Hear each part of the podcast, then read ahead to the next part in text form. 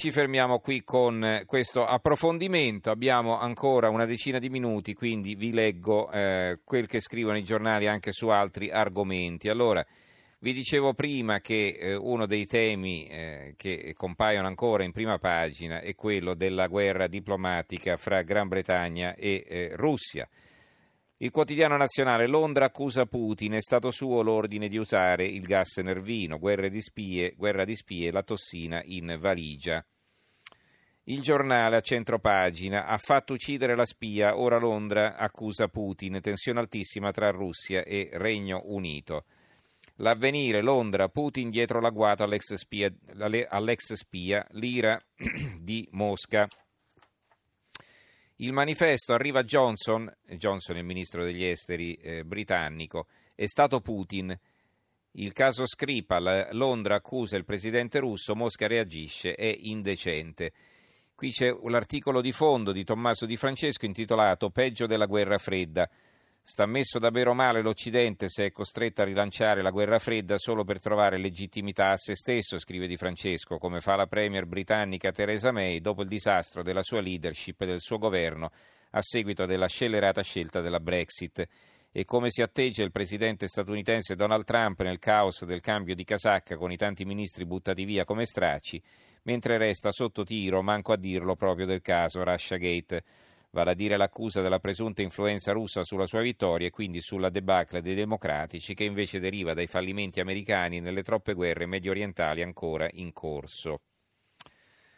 Eh, dunque, il mattino di Napoli, di spalla, spie, trovato il veleno, Londra accusa Putin, gas nervino nella valigia di Giulia.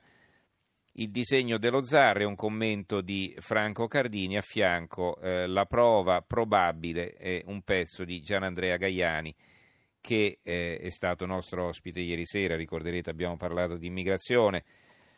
Eh, ci sono poi i titoli riguardanti eh, il caso Ingroia, Cominciamo dal fatto quotidiano, a centro pagina, Ingroia, mega sequestro, lui, altri gli sprechi, ex PM indagato a Palermo. La verità fa la bella vita coi soldi pubblici all'ex PM Ingroia, sequestrati i conti. C'è una grande foto di Ingroia a centro pagina. Il tempo con questa notizia ci apre.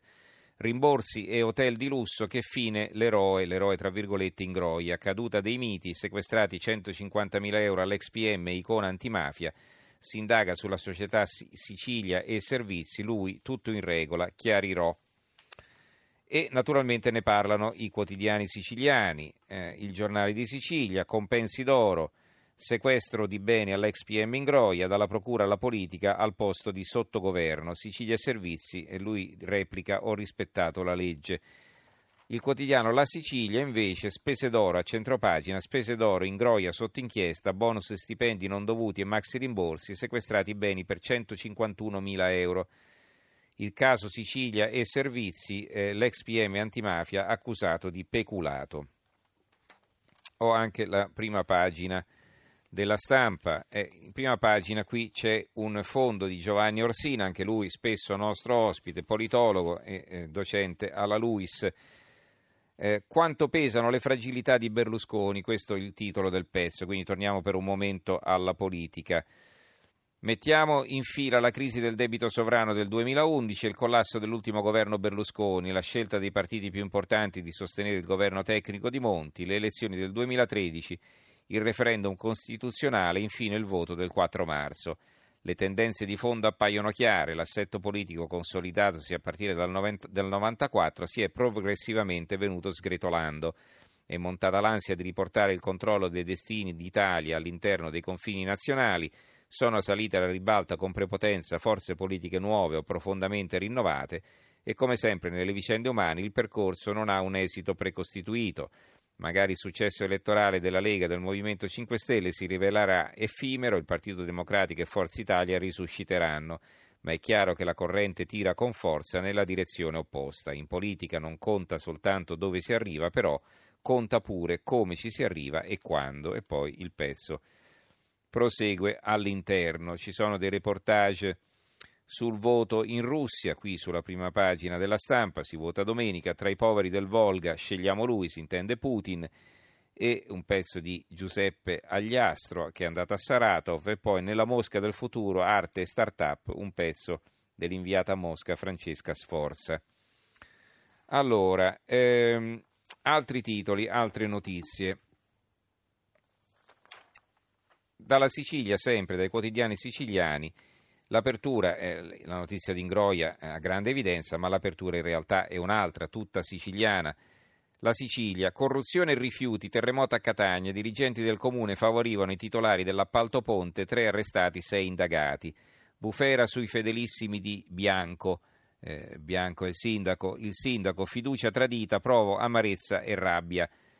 Eh, il giornale di Sicilia invece apre così rifiuti l'eterno malaffare, terzo caso in tre mesi di presidenti indagati dopo essere stati convocati dall'Arse, l'Assemblea regionale siciliana.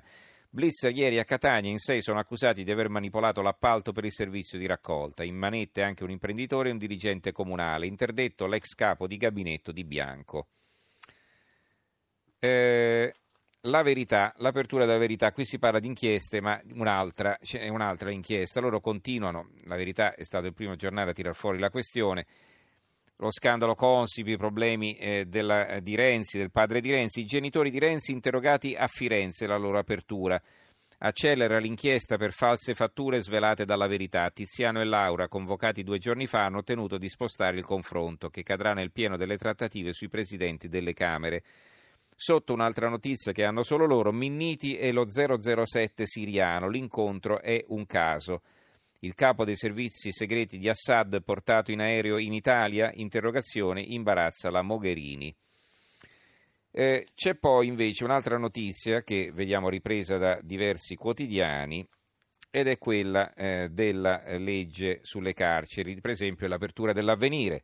Carceri si cambia, il governo attua la delega sulle pene alternative ma non del tutto. Centrodestra e Movimento 5 Stelle contrari fino a quattro anni fuori dalla cella, i mafiosi esclusi, Orlando si punta ad abbattere la recidiva, Salvini, se Premier cancellerò tutto.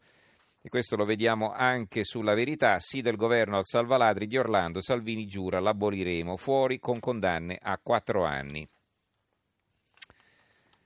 Uh, vediamo un po' perché questa cosa io l'avevo vista anche da un'altra parte, mi pare sul dubbio, anzi sicuramente sul dubbio, vediamo se lo ritrovo.